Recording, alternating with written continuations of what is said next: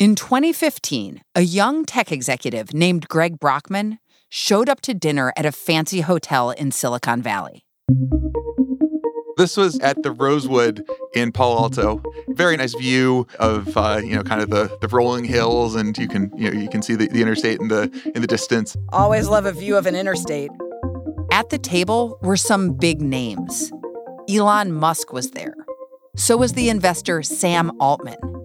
Greg arrived late. I felt very bad because I felt like I'd kind of missed all the all the good stuff. Um, but fortunately, uh, the, the opposite was true. I think the good stuff was about to begin. They were there to talk about starting an artificial intelligence company. And within a year, they made it a reality. They called it OpenAI. Eventually, that startup released a product you've probably heard of. Can you introduce yourself? Sure thing.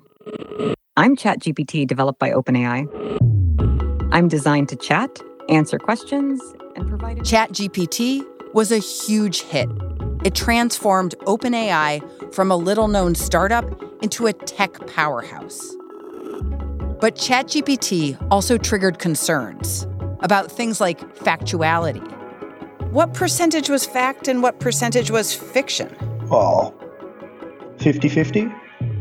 And about the kinds of data chatbots are trained on. I don't want to hear this about you're saving humanity by stealing authors' work. It's just not true. But OpenAI's biggest threat would come from within.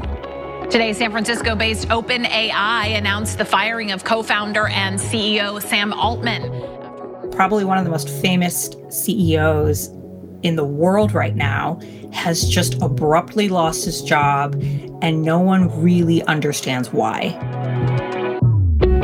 I'm Kate Linebaugh, and we've got a new mini series from the Journal called Artificial. It's all about OpenAI, how it built one of the most viral tech products in the world and nearly tore itself apart in the process. Find it in the journal feed on Spotify or wherever you get your podcasts, starting December 3rd.